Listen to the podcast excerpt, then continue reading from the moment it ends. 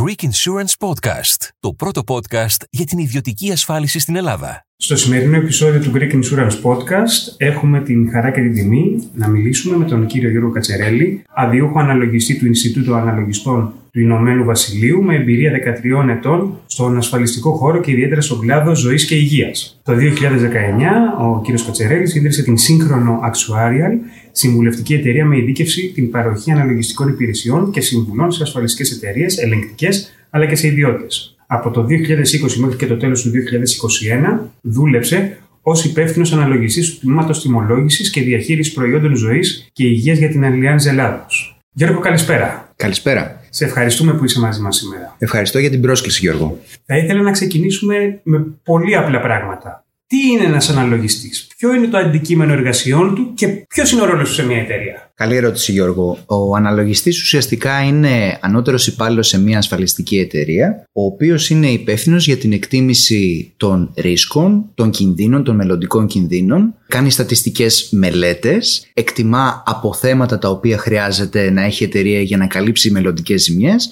όπως επίσης και για την τιμολόγηση των προϊόντων είτε ζωής και υγείας είτε γενικών ασφαλίσεων. Πόσο δύσκολη είναι η δουλειά του αναλογιστή, Η δουλειά είναι αρκετά δύσκολη, καθότι χρειάζεται συνδυασμό γνώσεων, δηλαδή στατιστικής και μαθηματικών, χρηματοοικονομικά και πολύ καλή γνώση υπολογιστών, πληροφοριακών συστημάτων και προγραμματισμού. Εκτός των παραπάνω, ο σύγχρονος αναλογιστής πρέπει να έχει πολύ καλές επικοινωνιακές δυνατότητες, ώστε να εξηγεί πολύπλοκες ιδέες και τους αριθμούς σε συνεργάτες που δεν έχουν απαραίτητα τις ίδιες γνώσεις, αλλά φυσικά και να έχει και υψηλή επιχειρηματική ηθική. Επίσης, για να γίνει και κάποιος αδιούχο αναλογιστής και να μπορεί να υπογράψει τον ισολογισμό της εταιρείας ή τιμολόγιο της εταιρείας, χρειάζεται μεγάλος κύκλος σπουδών για την απόκτηση της άδειας αλλά και πολυετή πρακτική εμπειρία. Ποιος είναι ο ρόλος του αναλογιστή αναφορικά με το risk assessment και την διαμόρφωση των ασφαλίστρων; Γιώργο, η αναλογιστική λειτουργία στις ασφαλιστικές εταιρείες έχει κομβικό ρόλο στην ικανοποίηση των απαιτήσεων του νόμου για τη φερεγγιότητα, αυτό που λέμε το Solvency 2,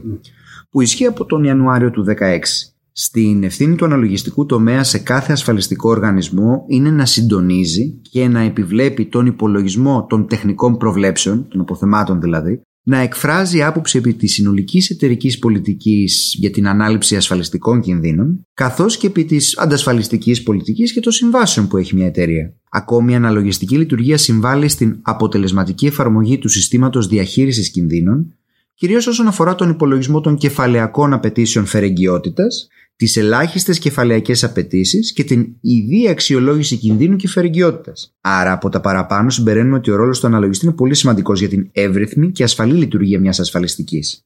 Επίσης, στη διαμόρφωση των ασφαλίστρων, ο ρόλος του είναι καθοριστικός, καθώς με αναλογιστικά μοντέλα εκτιμά τους μελλοντικούς κινδύνους, παραδείγματος χάρη τη συχνότητα εμφάνισης και βαρύτητα μιας ζημιάς, που καθαρίζουν το βασικό ασφάλιστρο. Έπειτα και σε συνεργασία με τα υπόλοιπα τμήματα της εταιρείας καθορίζει το μέγεθος των προμηθειών, των εξόδων και κόστος κεφαλαίου και σχετικούς φόρους, τα οποία διαμορφώνουν και το τελικό ασφάλιστρο που πληρώνει ο ασφαλισμένος. Γιώργο, τι επηρεάζει την τιμή των προϊόντων υγείας, ποιοι παράγοντες διαμορφώνουν την τελική τιμή ενός ασφαλιστηρίου συμβολέου που θα πληρώσει ο τελικός καταναλωτής; Γιώργο, να πούμε εδώ πέρα ότι ε, κάποια βασικά στοιχεία τιμολόγησης, η τιμή σε ένα προϊόν υγείας, δηλαδή σε προϊόν που καλύπτει πρωτοβάθμια και δευτεροβάθμια περίθαλψη, εξαρτάται από δύο σημαντικούς παράγοντες κατά την τιμολόγηση. Υπολογίζουμε οι αναλογιστές. Τη συχνότητα εμφάνισης της ζημιάς και το μέσο κόστος μιας ζημιάς. Αυτοί είναι οι δύο κύριοι παράγοντες. Μετά έχουμε άλλα έξοδα, προμήθειες που πρέπει να πληρωθούν κτλ, κτλ. Αλλά η πιο σημαντική είναι αυτή, είναι αυτό που λέμε το risk premium. Έτσι. Τώρα, γενικά, αν πάρουμε όλα τα συμβόλαια, πρέπει να πούμε ότι η κάθε εταιρεία δεν τιμολογεί ξεχωριστά τον κύριο Αλεξόπουλο,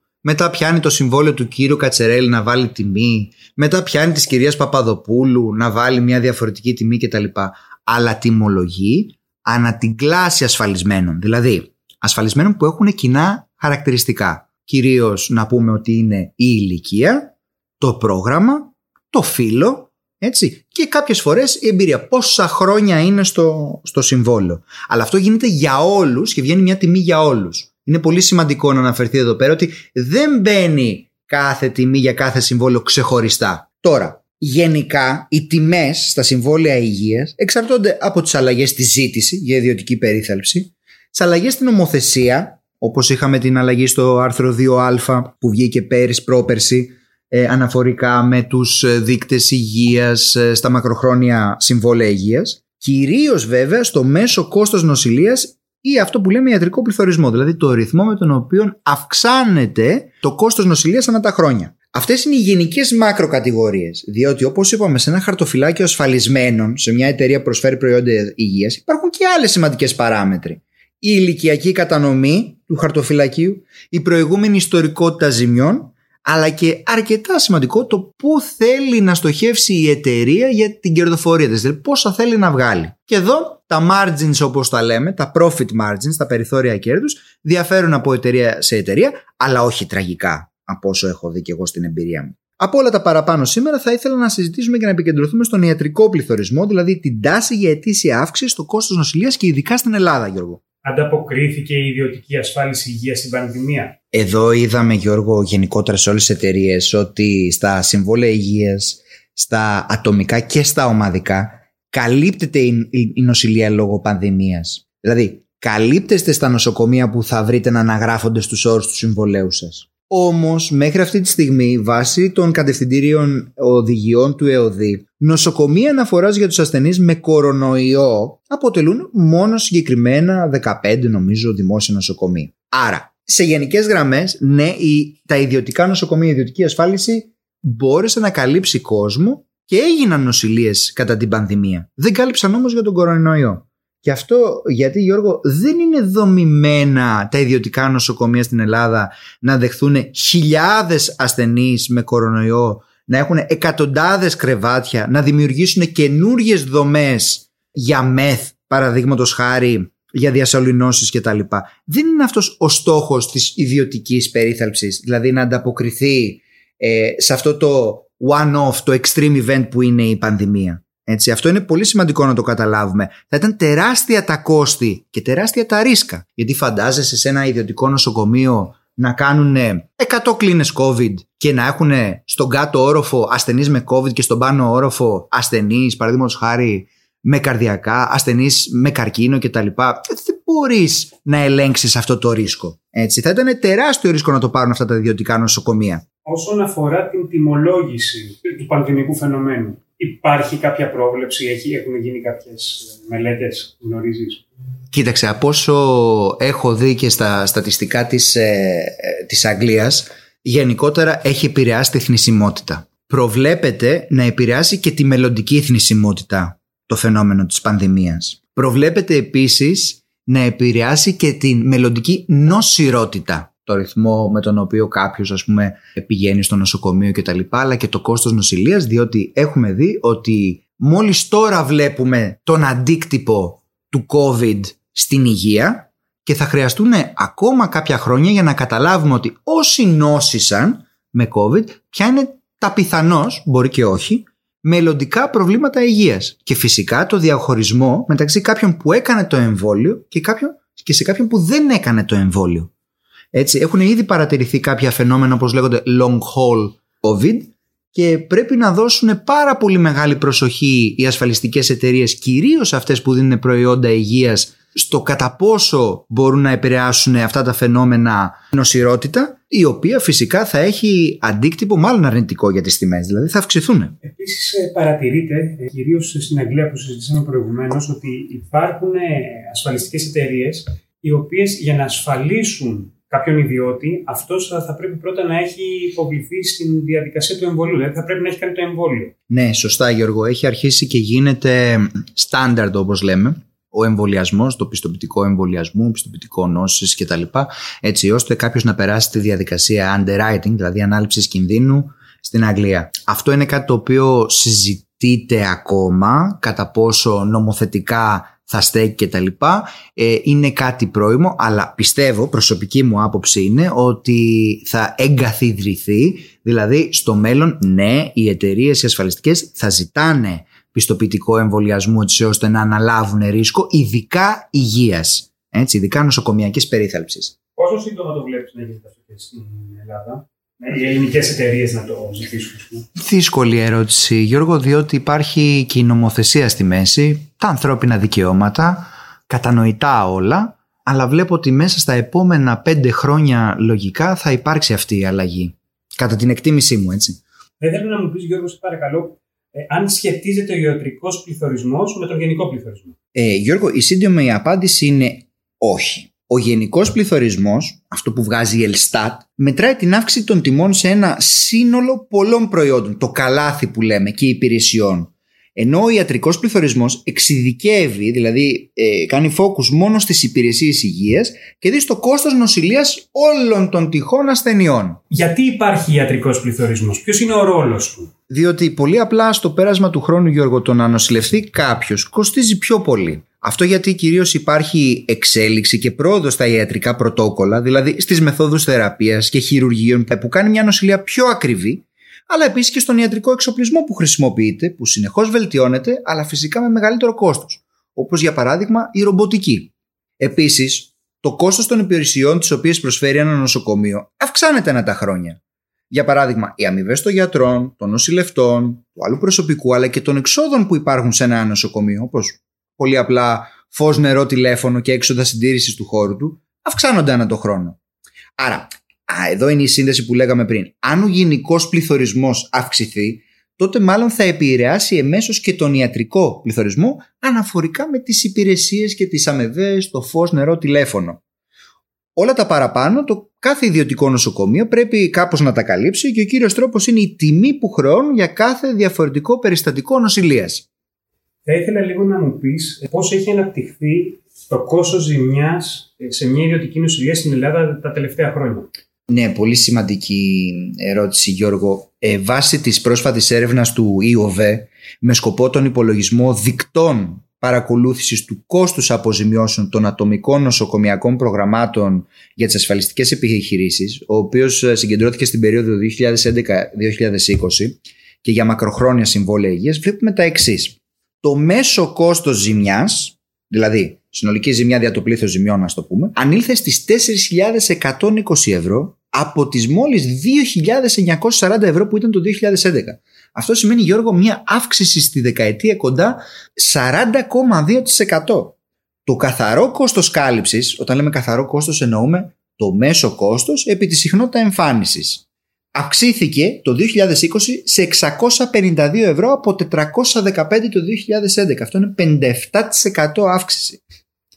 Η συχνότητα εμφάνισης ζημιάς μειώθηκε βέβαια λόγω του κορονοϊού ε, από το 2019 στο 2020 το μέσο κόστος ζημιάς όμως ενισχύθηκε κατά 10,6% την ίδια περίοδο. Γιώργο, αυτό μειώθηκε γιατί ο κόσμος λόγω του κορονοϊού δεν πήγαινε στα, στην ιδιωτική περίθαλψη, δηλαδή γιατί δεν πρόσεχε; Όχι Γιώργο, ακριβώς.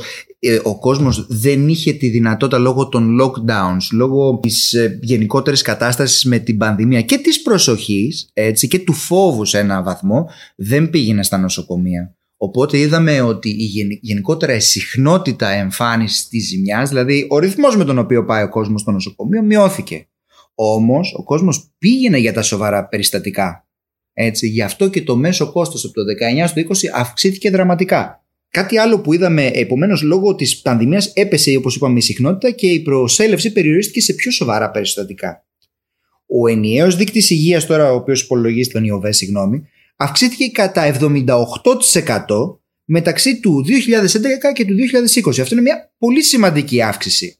Χωρίς την επίδραση της ηλικίας, το κόστος υγείας, δηλαδή αν βγάλουμε το ηλικιακό κομμάτι, γιατί έχουμε παρατηρήσει ότι όσο μεγαλώνει η ηλικία, τόσο μεγαλύτερη είναι η συχνότητα εμφάνισης της ζημιάς, αλλά και το κόστος. Αν βγάλουμε την επίδραση της ηλικίας, το κόστος υγείας του 2020 είναι υψηλότερο από το 2011 κατά 21%. Όταν λέμε βγάζουμε την επίδραση της ηλικίας, εννοούμε ότι ένας 35 το 2020 με ένα 35 το 2011 ακριβώς το ίδιο πράγμα. Όλα τα άλλα είναι ίσα.